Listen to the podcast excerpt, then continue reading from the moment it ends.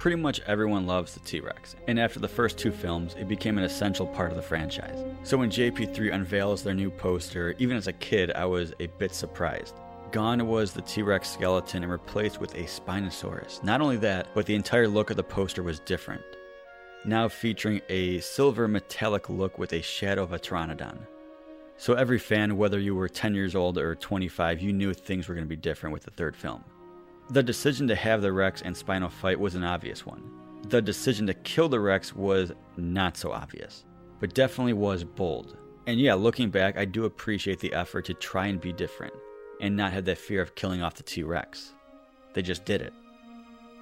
So, our group, led by Alan Grant, runs away from the scene of the plane crash being pursued by the Spinosaurus. They stumble upon a dino. It's okay, it's dead but then realize this dead dino is being eaten by a T Rex. Nobody move a muscle. So they turn and run. Being chased by the T Rex, they suddenly come face to face with the Spino again.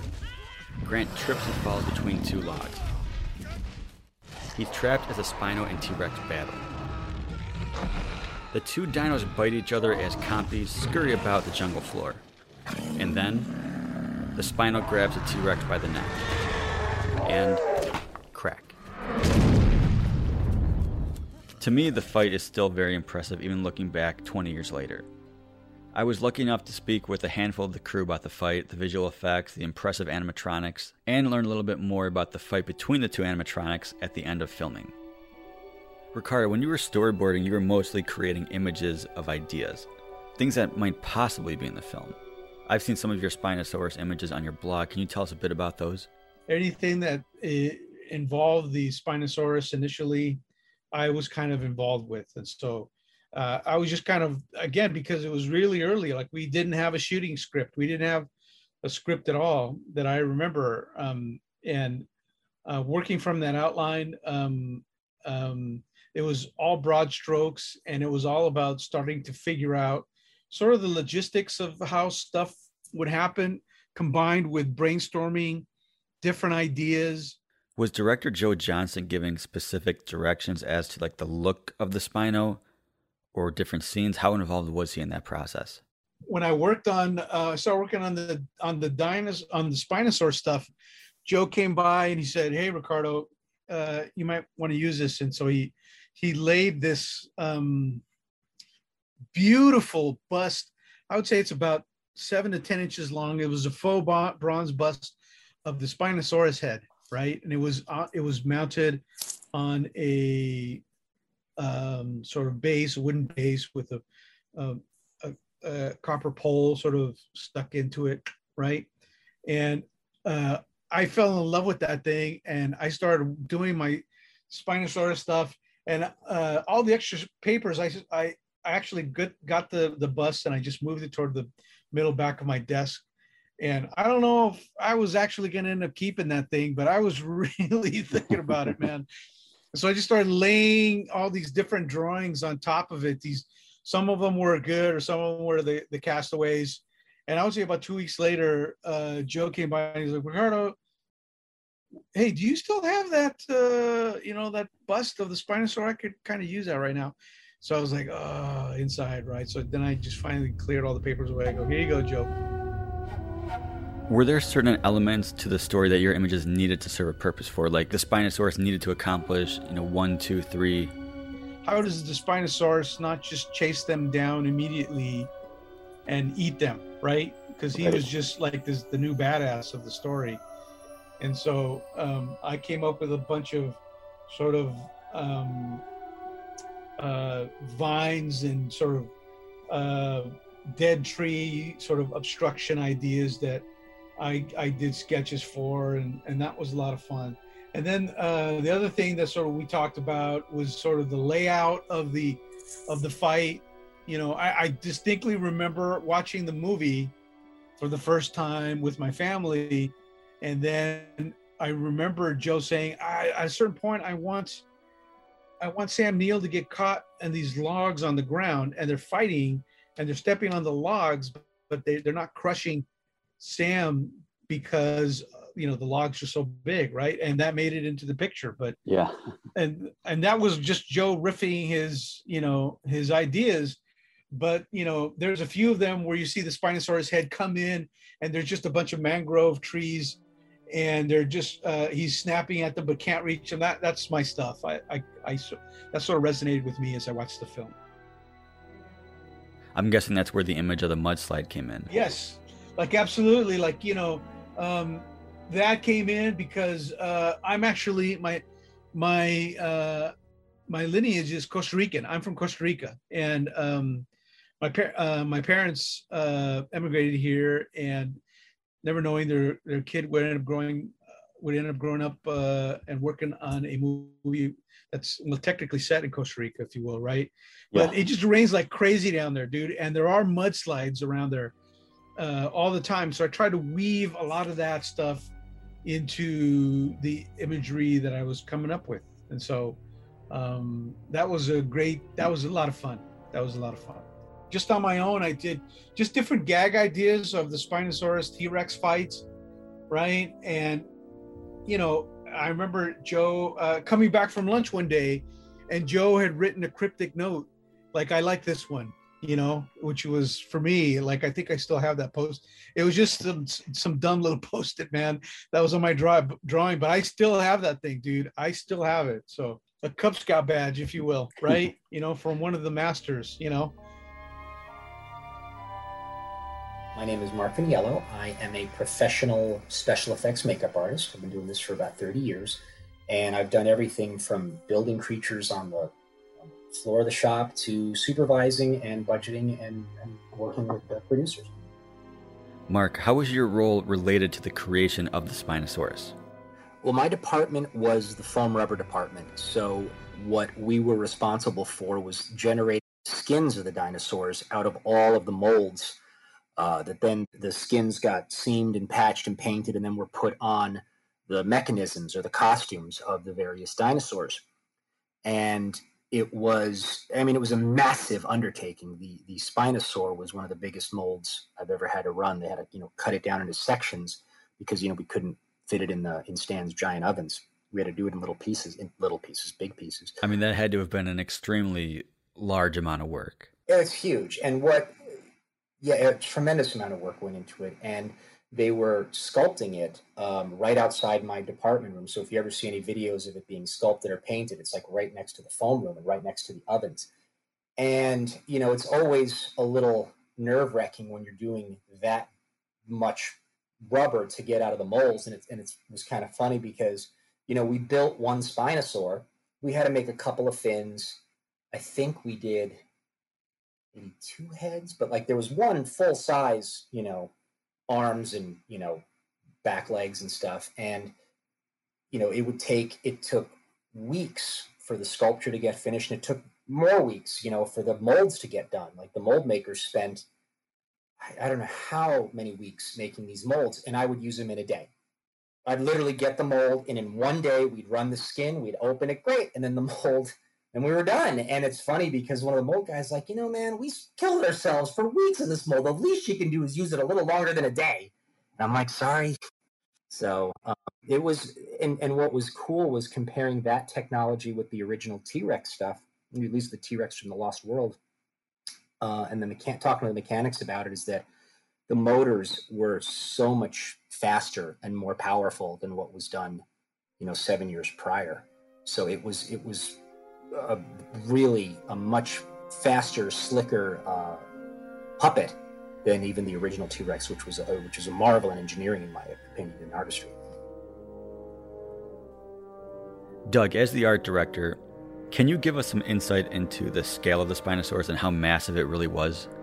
You know, the, the animatronics of it were like a locomotive. It was on train tracks essentially through stage 12 uh, at Universal. And so the set elements really had to play around this very specific choreography of the uh, animatronics, and it was a massive uh, dinosaur. You know, just down to the feet. The rest of the, the feet were then uh, replaced in in VFX, but uh, everything from you know uh, knee up essentially was was uh, working animatronics, along with the the T Rex in the battle. So that was that was a challenge to um, assure that the stage, which has its own limitations, um, was used to its uh, to its um, you know greatest uh, potential, but then also we really were building around this very dynamic um, piece of machinery. I'm John Rosengrant. I'm one of the owners of Legacy Effects. And on JP3, I was the um, animatronic supervisor for Stan Winston Studio at the time. And what came down for me, what it was, was looking after all the dinosaurs from every aspect, from uh, in getting them on set and having them perform. I do recall watching a video where somebody was describing how large the Spinosaurus was and how it couldn't fit through the door. Is that accurate? It, it was. It was huge. It was bigger than the T Rex. And the T Rex, we had to raise the door to get that out. And part of its travel, I know the, the famous story on the first Jurassic was we had it on the road at three in the morning because and it was all tarped up and things. And Champion Crane had this big, huge crane and and a big giant low boy that it w- went on top of. But we had a certain path that had to travel on, so on the streets, so it would fit under bridges that wouldn't catch power lines. So this is all going on in you know the middle of the night prepping. So the same thing happened with Spinosaur. They had a build, they meaning Michael Lantieri's crew, built, cut into the ground a big like railroad track for it to uh, move on. And we also moved the, the T Rex over there. But the set was built up around the Spinosaur because it could be picked and spun around on that track to be going in a different direction. But the set was built around him. I mean, he, it was such a big deal. My name is David Monzingo, and uh, on Jurassic Park 3, I worked as a key artist at Stan Winston Studio uh, making dinosaurs. You know, hydraulic puppets, how they work is basically there's, uh, there's hydraulic pistons that actuate the movement, and then hydraulic fluid is pumped through to the pistons at high pressure. And uh, then there's a control system that by modulating the pressure of the hydraulic fluid, it makes the it makes the pistons move in a certain direction. But hydraulic oil destroys foam rubber, and all the dinosaurs on every Jurassic Park movie, maybe very maybe very limited exceptions, are made. Their skins are made out of foam rubber. But the, the, the problem there is that if the hydraulic system springs a leak, that hydraulic oil literally does destroys the foam. Not quite like acid, but basically once it once it hits the foam and soaks into it, it causes it to swell up and it becomes this like jelly-like goo, and it's just literally like a. And then when when that happens, and it happens, you have to. The only option is to like find find where the foam is still okay and cut out the affected part like a cancer, and and then try and patch in good foam. would so would that happen often? That happened. That happened on the. It was either the T Rex or the Spinosaur. What can you tell us about working with Steven Spielberg? In the past, you've worked on a couple Jurassic films with him. Maybe you know how was JP3 different because he was less involved. I'll say, I'll say this because this is not denigrating Steven Spielberg in any way. Steven Spielberg, eh, like there is this filmmaking machine that comes to set with him. His crew is this, and it's serious. You can, there's a there's a palpable pressure on Steven Spielberg's sets that is not there on other film sets, and uh, and so it, it felt a lot more free. It felt it just felt more easygoing. Um, a good example. Let me give you an example. Uh, on Jurassic Park two, there was one day we were filming on the stages with the Raptors, and we had set up for a shot where there's a scene where like Jeff Goldblum's daughter does this kind of gymnastics routine and kicks a raptor out a window. And uh, we, we set up a, a kind of a, a floppy raptor puppet to get kicked and fly out the window. Uh, it was basically on a bunch of wires and it was going to get yanked out. And so mo- almost all the crew was across the stage filming, and Stan uh, took most of the crew over with him, but he, they just had me hang back with the floppy puppet. It's like just just wait here, make sure no one touches it, no one screws. It. Just to make you know, because we, we've done a lot of work to set it up, and didn't want anything to happen. So I was basically sitting on one side of the soundstage by myself. No one's there. The lights are off, and I'm just sitting there. And uh, you know, they're they're filming on their side of the stage, and then all of a sudden, Steven Spielberg kind of walks across the stage. He's standing maybe ten feet from me, and he's looking into the set where they're going to film the Raptor, and he's looking at the Raptor, and he uh, just kind of poses a question out to the, no one in particular. He just kind of says it out to the world. He goes, "Can this raptor move its mouth, move its head, or something like that?" He asked if part of the raptor and there's and I look around. There's no one there except me. So I get up from my seat. I start walking the ten feet to him. And as I get like halfway, literally out of nowhere, you hear this thump, thump, thump, of feet come running, and this guy, it's one of his assistants, slides in between Steven Spielberg and I. He's like, "Can I help you?" And I was like, "Oh, well, I was just he just asked a question. I was going to like, well, you whatever you have to tell him, you can tell me. what? Like, oh, okay. Well, you can tell him that the Raptor's head can move. All right, thank you very much. And then I just went back and sat down, and you know, so that's like that's just an example. Robert, when editing the Spino versus T Rex fight, how did you approach it? And were there many shots cut? Was it initially much longer? we did cut some shots. Uh, I don't know if I told you this story. When the Spino and the T Rex fight, the main shot of that, which was all CG, it was one of the last shots we got, and we were actually mixing at the ranch, at, at Lucasfilm Ranch, Skywalker.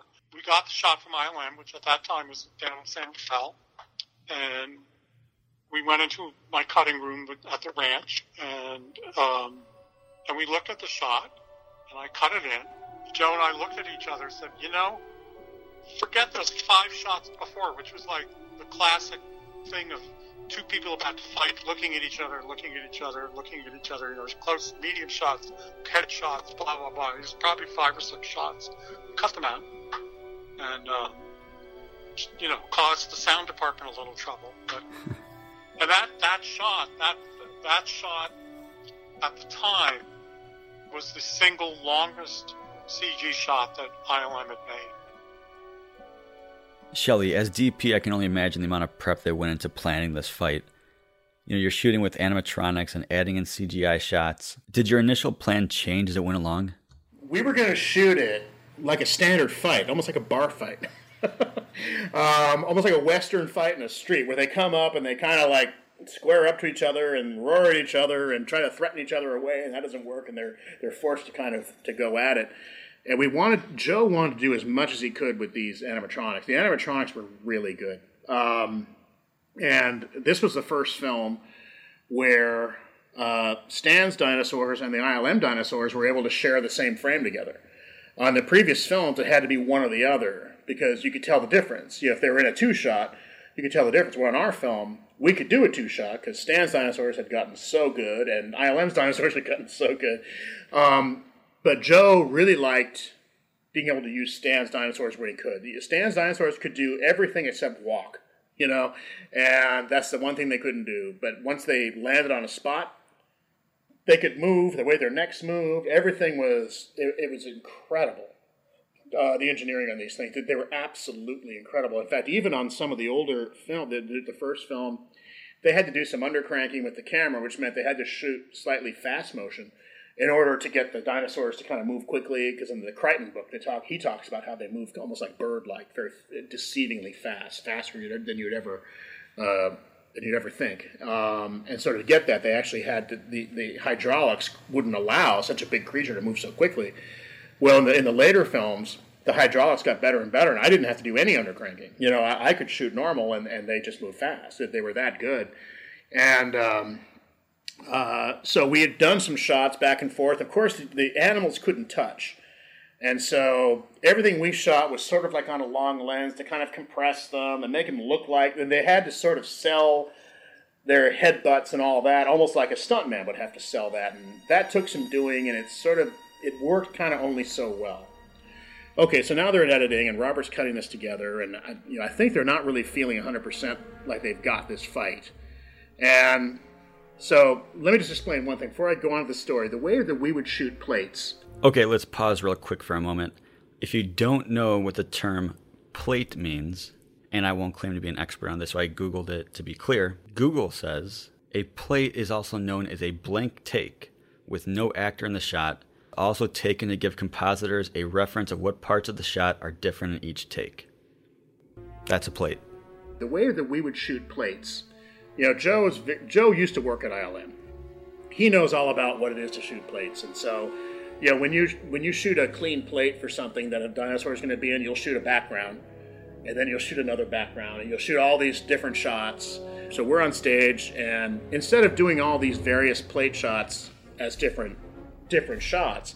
Joe would just do them all in one shot. So he'd go, okay, pan over left, and get now hold on that for a minute. Okay, now pan right. Okay, now tilt up slowly. Okay, good. Now we got two plates, and now pan over right again. Okay, go to that tree. Okay, focus there. Okay, now tilt down. Okay, now now t- pan left over here. So he would he would do like five or six plates in kind of one one one take just to get them done quickly. Okay, so now the reason I'm telling you that is because Robert now has a long take with all of these plates in it, right? Well, that's what they ended up using for the background of that shot. It was the, the, the shot that they ended up doing with the CG Spinosaurus and T Rex is all an ILM shot. But of course, we didn't shoot a plate for it. But we did have this long take where we shot several plates. And that's what they used. Um, they obviously did a lot of work on it, and they had to respeed some of it and probably ex- do a lot of set extensions on a lot of it and all that. But that that plate was our whole set because we he did like eight or nine. I remember shooting it. He did like eight or nine different shots in this one plate. So we had all this movement, and then they were able to choreograph all of the the the fight within that movement. It was it was incredible the way they did it. And I remember that shot. I think was the last shot we got. We were well into answer print, into grading, and that that shot was just a slug.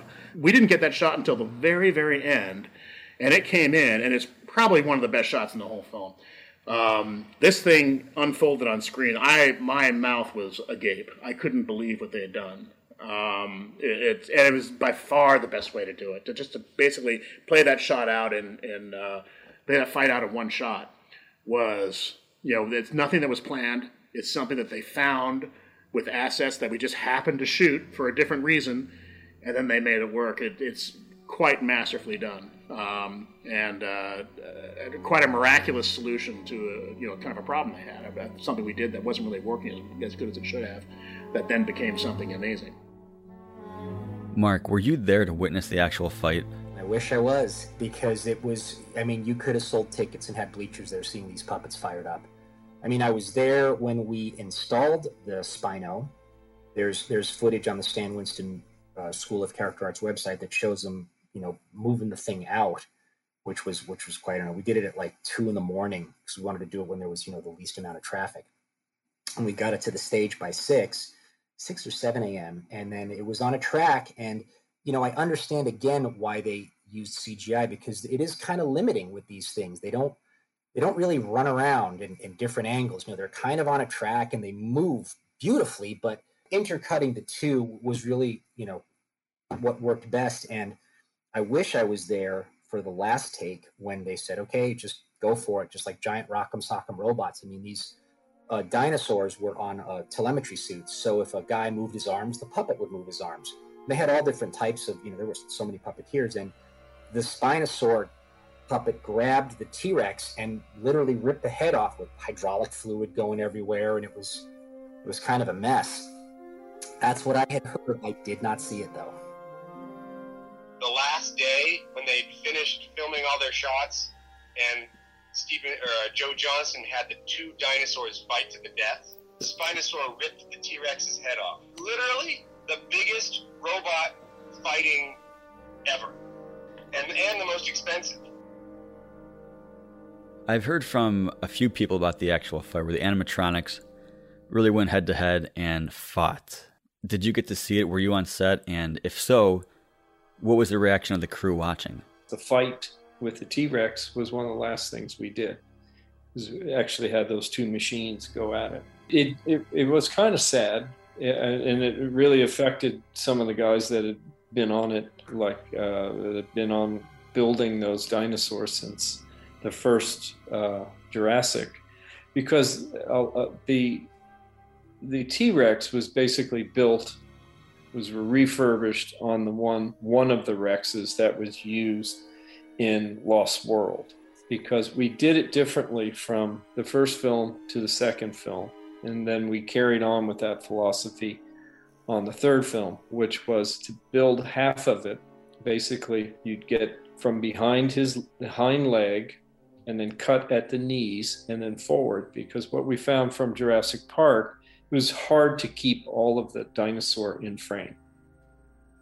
I spoke to Brad Jost, the host of the Jurassic Park podcast, as well as Tom Fishenden. You can find him on Twitter and Instagram at Tom underscore Jurassic, and Caleb Burnett, who is on Instagram and Twitter at Caleb Composed.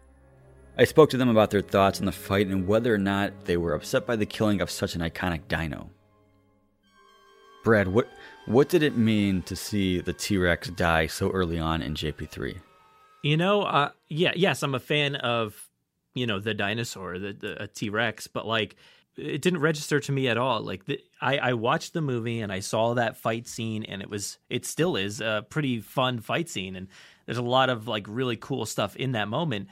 And then you know the Spino kills the T Rex, and I, that did not phase me whatsoever. That was not a thing until later on in life when I started, you know, being much more active in the fan community and then podcasting and stuff. That I actually realized that people disliked that moment, you know, to the point of you know wanting changes or wanting wanting to see it in a future film kind of reversed with a different outcome. Um, and that has never been me. I, have always just I, have actually appreciated the fact that the spinosaurus killed the t-rex because it sets up the spinosaurus as something bigger and better and that that was it paid off. Like that was the intent. That's what they wanted to do. They wanted you to believe that this thing was was way scarier you know, eh, they they hear that roar off in the jungle when they land the plane and they're standing there next to it.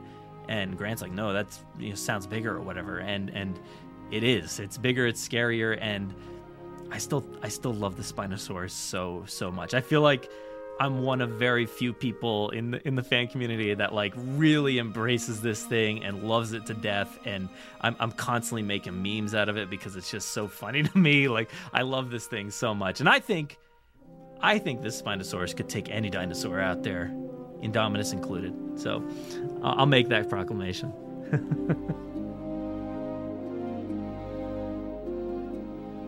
I, am probably going to be saying a lot of controversial things on this episode because there's always like the things that people point out with this film that they don't like, and I'm like, yeah, I I like it.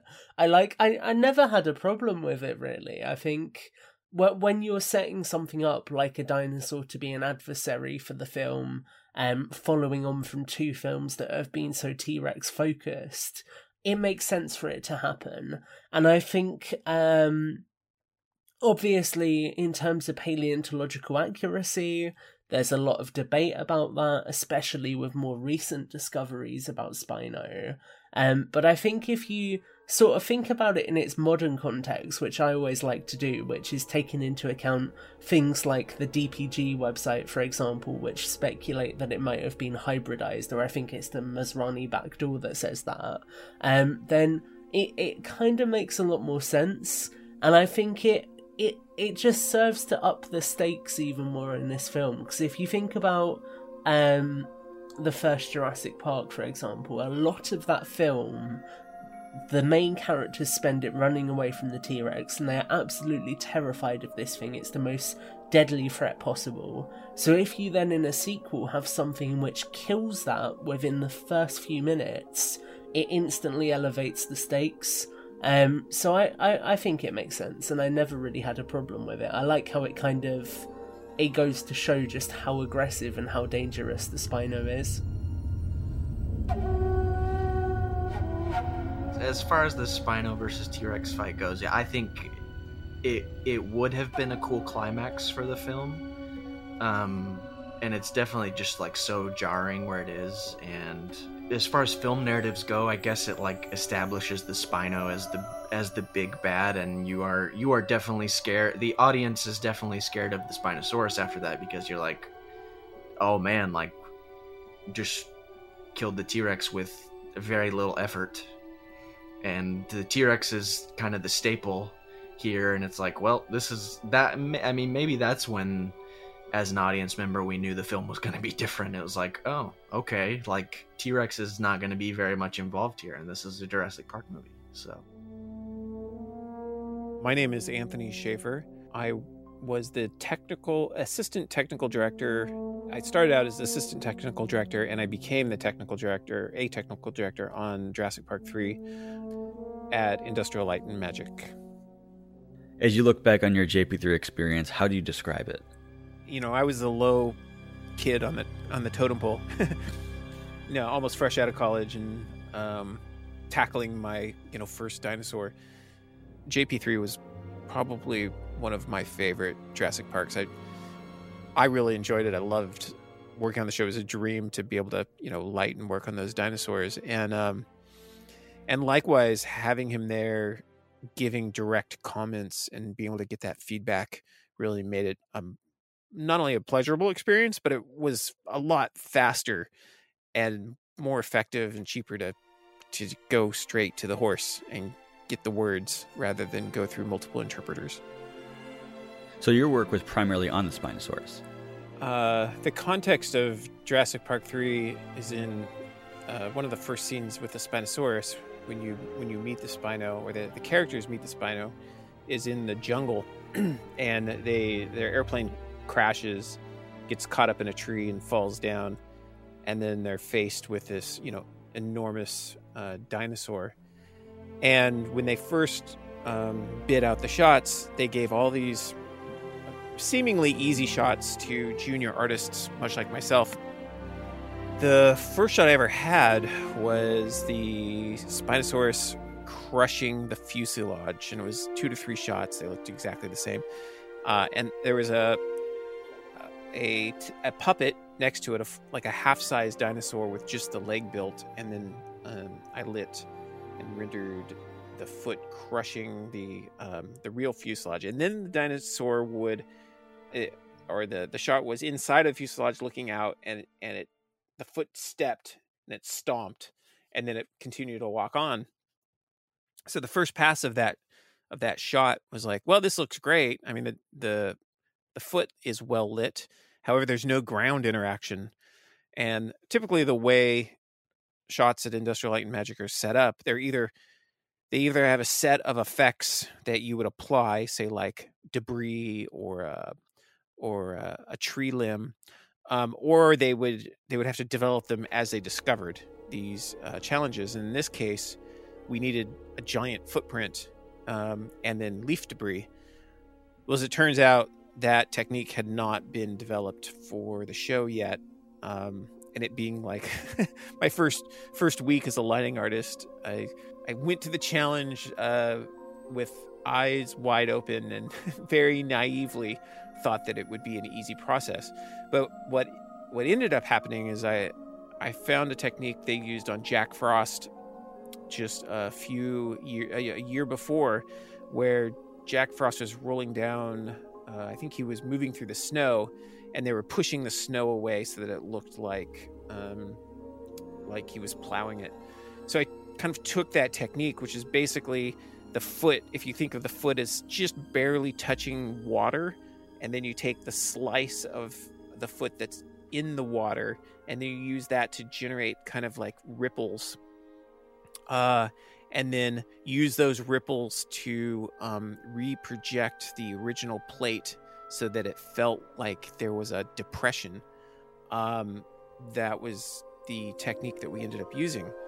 So, largely, my role on JP3 turned into kind of a groundsman of sorts.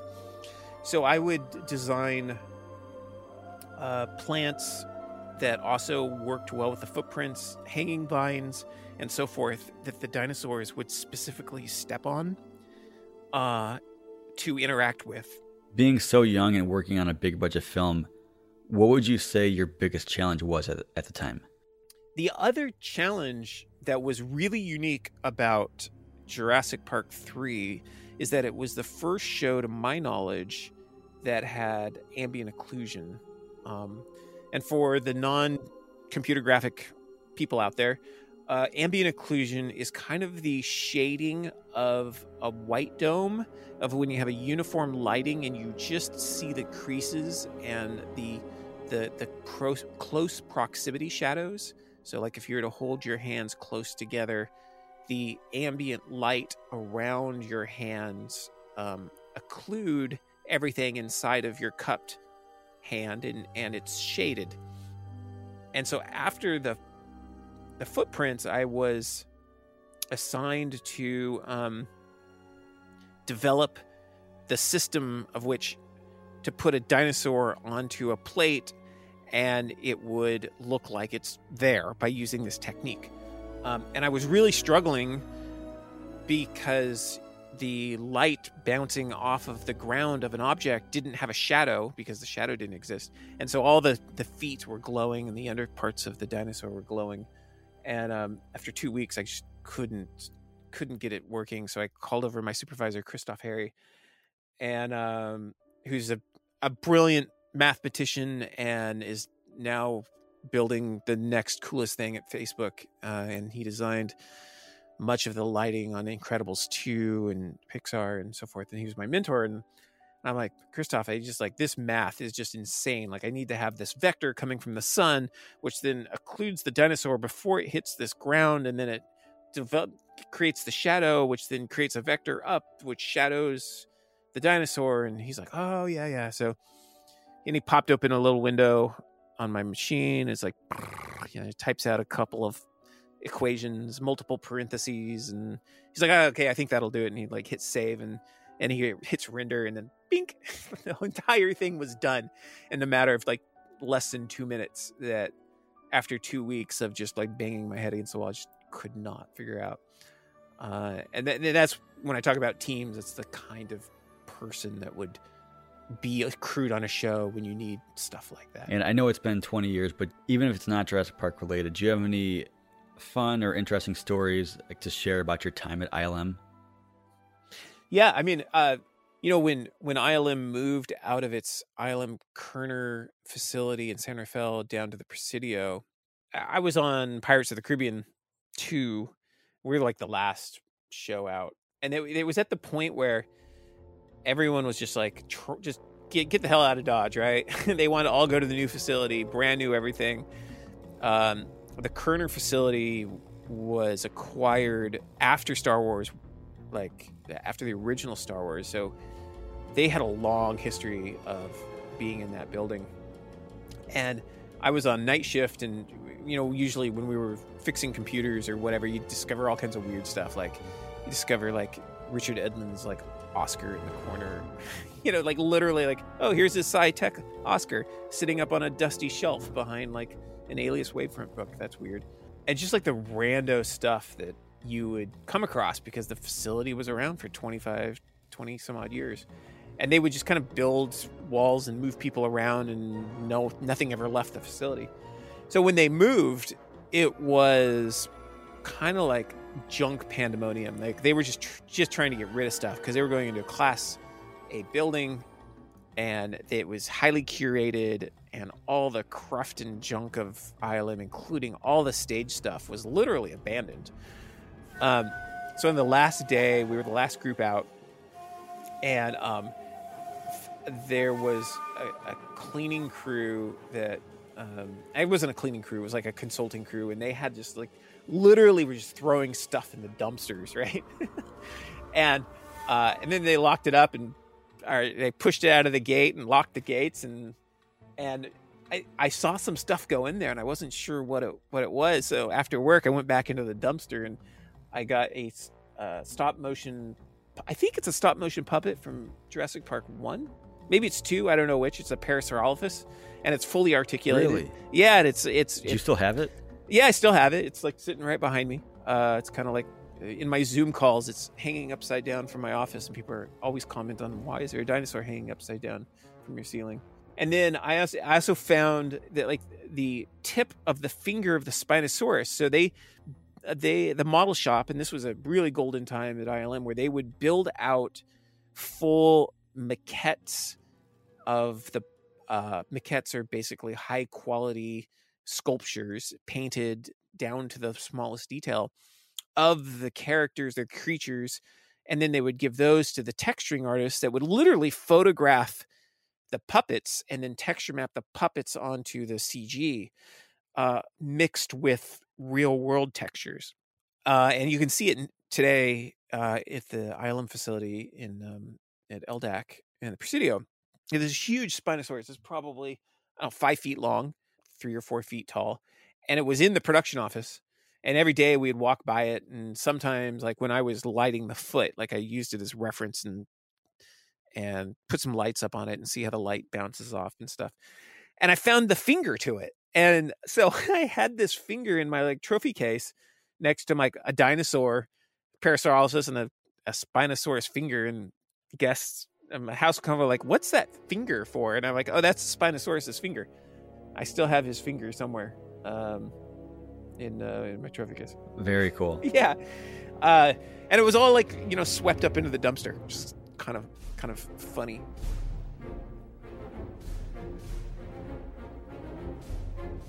If the death of the Rex wasn't enough, we soon have our hero crew stumbling upon the dead body of Ben Hildebrand and we find a video camera. But obviously, the camera doesn't work because it's been sitting in the jungle for two months. But this camera has never met Udesky. Working his magic, Udesky puts a couple of flashlight batteries into the camera and boom, we get some footage of Eric and Ben tossing the frisbee on the beach. Sky high, Sky high indeed. This is all fantastic, and I don't really mind that Udesky fixes the camera so easily. That's fine. I also really like that Ben was killed off so quickly upon arriving on the island. The idea of a kid living on this island alone for eight weeks is terrifying. The filmmakers also don't hold back when it comes to the reveal that Ben is dead. His gooey body literally swings down from the tree and smacks his girlfriend, Mrs. Kirby. She is now face to face with a man she was possibly in love with, or at the very least liked enough to be on vacation with. I don't want to say for sure they were in love because it can't be easy to get over Paul Kirby. I mean, come on, that's he's a catch. And after that man, it would take at least a few years to love again. So Amanda runs off and stumbles upon a raptor's nest. We get this glorious shot of Samuel quickly rising into the frame and then saying, Raptor. This is Alan Grant at his best. Again, he's the hero, and when we see the hero concerned, we are then concerned as the viewers. The quick rise into the shot, the look on his face, even if he didn't say a word, we know everything we need to be feeling by watching that. There's really not much else to say about the Raptor Nest, but assistant director Artist Robinson shared a bit about the struggles of filming in this particular location. Some pretty challenging things as far as the exteriors, you know, at the Raptor's Nest, uh, where all the eggs are down by the river. When they find the eggs and stuff, you know, we did that in Hawaii and on a practical location. And um, it was weather predicted for the day, but where we were filming wasn't raining, but up the mountainside and four miles away, it was pouring down rain, and all of that water came down the creek bed, riverbed, uh, and you know we had like, I mean, scrambling, everybody grabbing something, and we barely made it out before the water came gushing through and wiped out our uh, raptor's nest set that we had to then rebuild and go back and try again. You know, on a day we felt more comfortable that the rain wasn't going to happen up above us. Um, so very challenging on that sense for that day for sure. And here's where we get one of my favorite shots of the entire film. And it's not something that really jumps out to a lot of people, I'm sure, but without a cut, the camera moves on a track with Paul and Amanda. We're gonna find them. You listening to me? We're gonna find them. kid's got resources.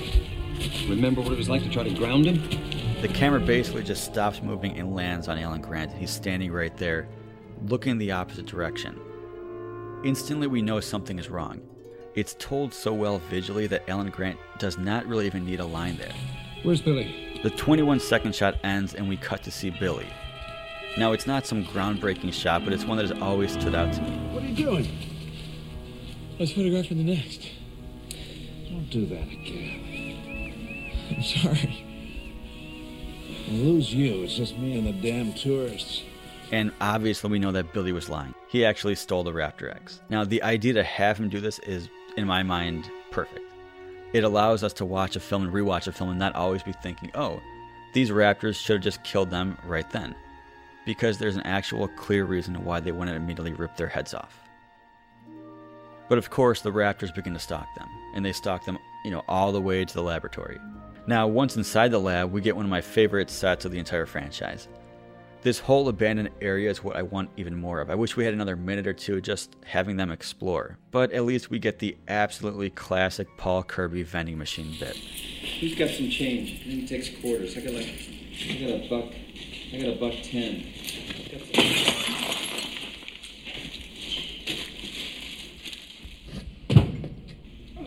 That is 100% my kind of comedy. Snacking on old chocolate, the crew follows Grant onto the floor of the lab, and we see an impressive array of incubators, tubes, all the equipment you'd need to make dinosaurs. This is how you make dinosaurs? No. This is how you play God. A beautiful set, and again, I wanted more of this. I spoke to John Bell and Jack Johnson about their artwork of the lab, as well as some of the images Jack had sent me about his ideas for the sequence. I'm John Bell. I was concept artist on Jurassic Park 3, and I did some sketches for the ATV and, and motorcycles and some interior lab hatchery incubator designs. You've worked on multiple Jurassic Park films. What is it that has kept you involved? Are they reaching out to you? Are you reaching out to them? It's been my friendship with Rick Carter for decades. And so when that was coming up, and then Stefan Dechant, he was, um, I don't think he was art director, but he was a senior concept artist on it. I don't recall his title, but you know, I hired him on to the first Jurassic Park, and he and I have stayed friends over the decades as well. So, knowing all these people, they just, you know, I've been fortunate enough to be in the back of their minds, and when a project comes up, I get called from time to time. Looking at some of your images on the lab, what can you tell us about the drawings of the incubators? I think Ed just wanted kind of an evolutionary update to the ones that were in the first Jurassic Park and second. So it was just trying to make them a little more streamlined, a little more. I, they look strongly influenced by the old um, Apple computers of that time, early 2000s, those big clear backed ones. I don't know if you've ever remember ever seen. They different colors and whatnot. So I'm guessing by the looks, I'm looking at the sketches now, they look very reminiscent of being influenced by Apple design at the time. I know for me, when I first saw these images, I noticed the scientist standing next to the incubator. Were there supposed to be actual scientists, like still on the island in the film? No, I, I always try to put when I'm designing stuff, I always try to put a person involved because if you're not there and you're looking at that same picture without a person next to it, it could be 10 feet tall, it could be two feet tall. You, you never know. So just putting a human figure in there always sells the scale immediately. And a very serious question Do you have a script? No. Have you contacted David Lowery? Because he'd be the only person I, other person I might know of that could have a, a script for you. And I did previously ask Dave Lowery about this, and no luck. Ricardo, one of my favorite moments is the raptor behind the tube. What was the evolution or the process of that moment in the film? Because we get something very similar, but a little bit different. Okay, yeah, that was another important shot that they needed to figure out. Um, the mom, she backs up against one of the one of the uh, the genetic tubes, right? The cloning tubes, and you think that it's a a a dead developed embryo of a raptor but it actually comes to life. You see it in the picture, right? Yeah, you see yeah. it in the movie. Yeah. So that shot, everyone took a shot at at that particular shot be, because it was such an important aspect to the story. And there are sometimes in films where the director will decide, look, okay, we need to figure out this shot. Everyone, you know, take your everyone take your best uh, shot at it and figure it out. And so that's kind of what happened um, uh, with with that. That was just kind of my take on it. Jack Johnson was another artist on the show. Jack and I were also doing sort of these board ideas and just single panels that would sort of describe the action, uh, but in a single moment, you know. And so there was just kind of a lot of what I call sort of sandwich development, where you know everyone just kind of working on top of each other's work, and yet coming off and riffing uh, different ideas. My name's Jack Johnson. I was an illustrator on the film. And basically, the uh, conceptual versions of working from a, a line in a script to start thinking about what visually that might look like was the major part of my job. You sent me some of your images of the raptor busting through the glass tube, and that's something that was kind of in the film, but a little bit less extreme. It's just one of the irritations, I guess, or, or realities that we accept.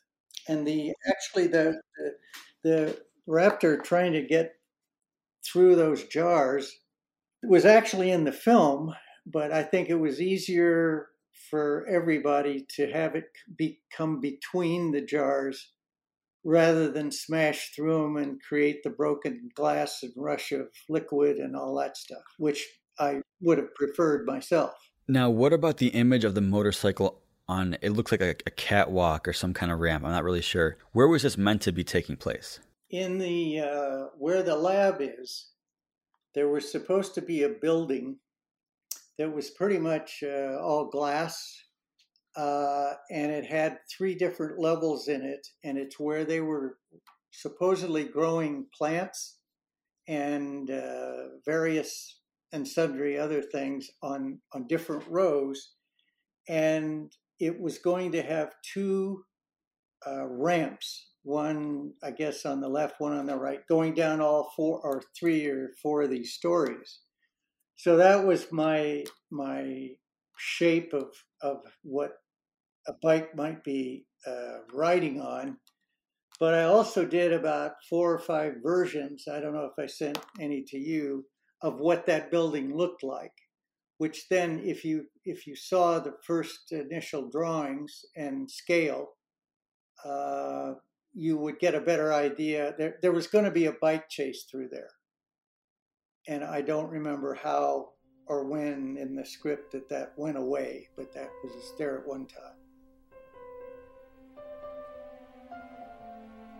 Now, I realize we've already touched upon the script issues and challenges related to it, but there are a few more things I want to add.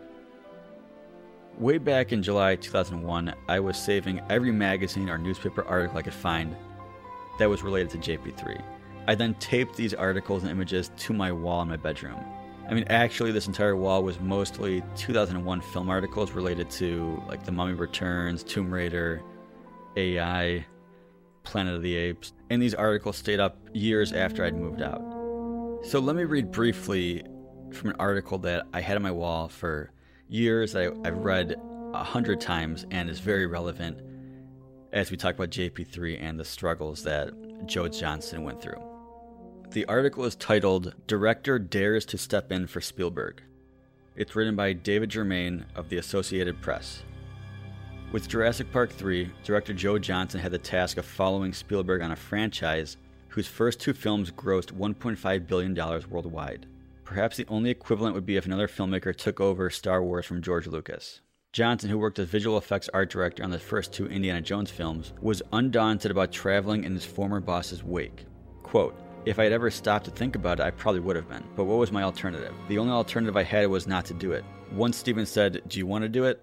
The idea of me not doing it never crossed my mind, because for one thing, I felt pretty flattered by the offer. End quote. The original script, involving parallel stories about the island and dinosaur attacks on the mainland, proved unwieldy. Johnston tossed it out and commissioned a simpler screenplay, often getting script pages just two or three days before shooting. Quote, It was bad for a while. There were times when I actually convinced myself the only way to survive was to get off the show.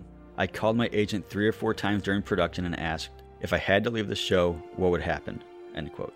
Spielberg showed up on the set the first day Johnston shot the animatronic Spinosaurus, a scene where the creature is supposed to rip apart a plane. Quote, We're all standing there going, oh my god. Steven just walked to me and said, I'm really glad I can go home now. You have to stay. End quote. The result of Johnston's Headaches is a tight film that runs barely over 90 minutes, 30 to 40 minutes shorter than the first two movies. I would love to see this one have a better opening weekend than The Lost World, Johnston said. If it doesn't quite make it, that's okay by me. I think it's going to be a lot of fun for people, and that's the main thing. End quote. Anthony, can you give us a sense of what maybe you were thinking, or maybe some of the ILM coworkers were thinking in regards to Spielberg not being the one directing JP3? Was there any like maybe doubts in the film with you know someone else being in charge? We'd heard that there was a Jurassic Park 3 and it was not going to be directed by Spielberg. Kind of the sentiment in the facility was like, oh, wow, okay, who's it going to be? And those directors that have a significant stake in the IP, like Spielberg had with Jurassic Park, typically, you know, go to directors they feel have a vision for it or that they know their work. And Joe Johnston was an ILMer. Like he was the storyboard artist on Star Wars. I've, I've seen his his name on boards here and there. So it would make sense that you know Spielberg looking for someone who could direct a a third episode of Jurassic Park would go to someone who knew ILM, knew the way we would work and approach um, the the work, and be able to fulfill the vision that he probably had for the film. Uh, outside of that, we didn't really have any, or at least I didn't have any specific knowledge. But it was cool seeing him up there. Uh, got to know him a little bit because he was uh, constantly walking around the halls and giving direction to artists, which was always really fun. As editor on the film, did you get more studio involvement maybe because Spielberg wasn't directing? I know there aren't many deleted scenes, and I'm curious if there may be more that the studio decided against ever sharing. You know, there were definitely a couple of small scenes, I don't remember what they are now, that are not in the movie.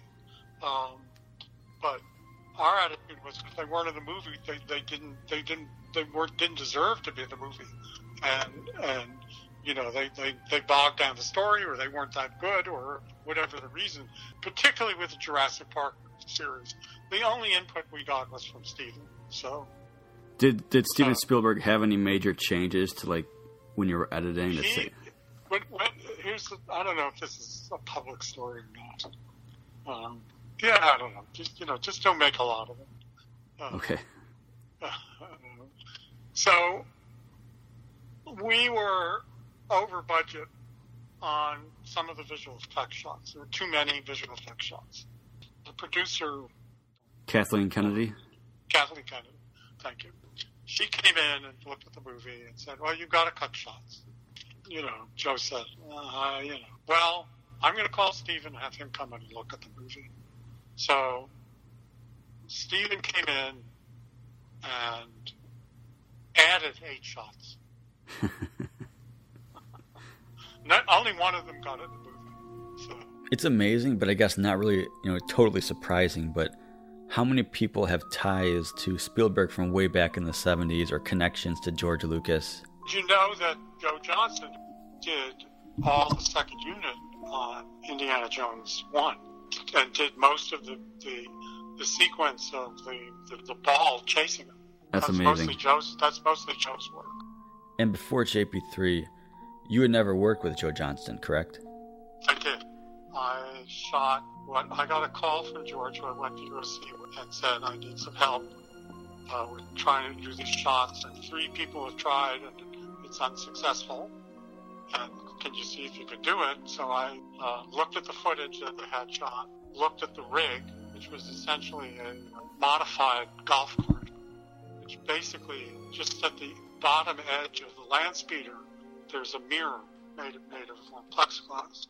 I looked at it and I saw that it moved too fast, so I had them tip the mirror not at 45 degrees, but probably 30 degrees. There were no visual effects. Right. You couldn't paint you couldn't paint something out, you know. So there's, there's two shots that I shot in there, of the land speeder. They, they, George replaced them, replaced the CGI shots, and I don't like what Oh wow! So he replaced what you had shot. Just he re- when he did the restoration, he replaced maybe thirty shots. A bunch of them were the land speeder.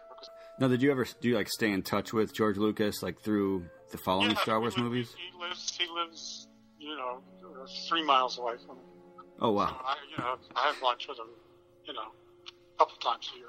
You know, the funny thing was the we found out on Captain America, which was the last film I worked with Joe on. When I went out to shoot those land speeder shots, the representative from ILM was Joe Johnston. Really? We yeah we we didn't. He was like 21, 22 years old, and we, we didn't figure it out until all this time. You know, you meet people, and you you know you shoot with them for one day. You know, you're not going to remember who and what what. You're not going to. I'm not remember their names. But it was actually fun that we, we discovered that. Shelly, you worked very closely with Joe, obviously. And we know that there was a lot of pressure on him during pre production and filming, you know, the script being tossed out and never having that completed script. Between all these script issues and the start of production being delayed, how were you two able to stay focused? From what I could see, um, it was it was all about uh, Joe really just wanting to to get to a story, and he was proficient in describing you know what we could do uh, in a se- in a sequence, a set piece sequence like the Pteranodon sequence. He knew we had to fly from the top of the canyon to the bottom of the canyon, and and and so he could he could talk all day about that kind of stuff. Um, but what, what he wanted was a narrative, and I think that was his that's where where I saw that he was feeling frustrated, and to the to the point where, you know, all of his conversations all day long were logistical and had to do with budgets or or special effects or creature effects or you know visual effects or and very little about story and and so I decided and I asked Kathy Kennedy about this. I said, "Look, I'm, I'm sensing that Joe is really lacking um, getting his creative juices flowing. And I said, what I'd like to do is is set up a one hour meeting with Joe every day where we talk about the script and I'll come in prepared with some ideas and we start talking about the script and breaking down sequences from a storytelling standpoint and talk about the visuals and talk about you know creative things not what rig are we going to use what how big is the set going to be you know actual you know storytelling points and she said, "Oh, that'd be a great idea." So I started doing that. I came in for an hour a day. We had like a standing, whatever it was, 2 p.m. I just go in there and I we would just talk about the movie. Um, not you know, and there was no no technical talk at all. It's really about what what can we do. And I remember we talked about ideas. I remember I pitched an idea once where we were trying to figure out an ending, and one of the ideas I I pitched was, "Gee, what if you know if you if you think about the boy being on the island, and you know how." He would it, he wouldn't have slept. He would have been in constant fear of of uh, you know compies and all different dinosaurs coming to get him. Um, you know, would there be a moment when he's flying away? when he's finally at that point, I think they were going to be on an airplane when they flew away. Um, where we could, you know, focus in on him in the airplane seat where he finally gets to fall asleep soundly. You know, can that be? Can something like that be a small ending? And he's like, oh yeah, yeah, no, we could do something like that for sure. And and uh, um, and so he really enjoyed, you know, talking about what the narrative possibilities were, even if it was an hour a day. That that helped him, and I think that that that's sort of what a DP should be doing. We should, you know, a lot of what we do is, you know, see what the director needs, and and uh, you know, in Joe's case, I was seeing that he was really lacking someone to talk creatively to um, in terms of, you know, what they could actually do with the movie, and I think that's part of what makes our collaboration work. You know. Did those meetings continue during production, or did you have to find a different approach because because there was obviously less time for meetings once filming began? What I told the crew was, let's let's draw an imaginary 12 foot circle around this camera, and nothing inside that circle um, can be discussed unless it's the actual shot we're making. So no one comes to, and shows me blueprints. No one bothers Joe if he's standing within 12 feet of that camera we're we're dealing with the shot at hand, and that's it. That's the only thing that we're. And I never told Joe about this, but what happened was. You, he gravitated into the 12 foot circle. He just set his chair in there because people weren't bothering him there. He kind of noticed, hey, if I sit here, no one bothers me because we would just chase them away. You know, it's like if we're gonna do so because we really wanted the area around the camera to be a creative one and kind of a sanctuary for him. So pretty interesting how a film set works, you know, and how a DP can help a director, you know. As the script supervisor, were there any moments that stood out to you as, you know, very different from other films or maybe just challenges you and Joe faced? So I specifically remember the fact that we didn't have uh, approved pages for certain dialogue scenes, and we were on stage 12 and we were shooting a scene with Téa Leoni and Bill Macy, and I we were setting up for it. We were going to do a rehearsal with the cast, and I looked around and I asked Shelly, "Where's Joe?" I, I don't see them. Are they somewhere else? And he pointed up into the tree, and there was Joe, our director, Téa Leoni, and Bill Macy, I believe, bantering back and forth with lines. And Joe was writing on like a little scrap piece of paper, and he handed that to me, and that was going to be the script lines for the day for that scene. So that I had to find him up in a tree to figure out where we were going to. I don't know if anyone remembers that, but I remember it specifically. Earlier in the episode, you heard from artist Jack Johnson. And much like artist Dave Lowry, he sent me images of an earlier draft. Specifically, he sent me two very similar images labeled Grant, beginning and ending, showing him standing on a ridge looking out. Uh, I don't remember whether it was a Jeep or all terrain vehicle, whatever it was, but it was rolling across part of the desert like area and I was trying to uh, get that image. If he were looking down at that image, or if he were in the image itself, but you would get this high angle of all this red, yellow, hot dust. And I was trying to compare that uh, to an ending shot, which might be he's again up on a bluff it was a it was quite a reach, and there's uh, no surprise that it didn't wind up in the film. But it was it was just a visual idea. Do you recall the date on that draft? The the script that that uh, I have that's in uh, April opens with uh, an un, ripples on the water and a girl breaks through uh, and then there's another scuba diver. They're off to a, a yacht. Second diver comes up. Husband is skeet shooting. Um, then they see when when they come back up out of the water, they see a tattered sail splattered with blood, and then the next scene is a police headquarters in San Jose, and then the next cut is to a road or a highway in Utah. You actually have the script. Yes. What happened to me was uh, I, I tend to be someone who hardly ever throws anything away to start with. I kept most of the work that I was allowed to keep. Is there any chance you would allow me to read it? Well, it's interesting that the it's 49 pages. That's a lot of pages to copy and send and all that stuff. But the uh, I would absolutely love to read it if you ever get around to scanning it. I don't know. I'd, I'd have to think about it. And I want to say thank you for listening. Really do appreciate it. I'll keep everyone updated on my quest for an early script of JP3. And of course, if you're a listener and have a script dated earlier than August 2000, I would love to read it. You can follow me at Stuck on Sorna on Twitter and Instagram. And yes, I'm terrible at consistently posting, but I will share some of the images discussed in this episode on the next episode. Yeah, I don't think it was in the script. That, that Pteranodon was a costume. That was a Winston Pteranodon. It, there was actually, it's a guy. there are like two or three guys, something like that. But walk, he could walk, and he had the big beak. You know, pro- probably it would have been Sam's idea or the stuntman's idea. Probably just give, give him a kick. You know, yeah.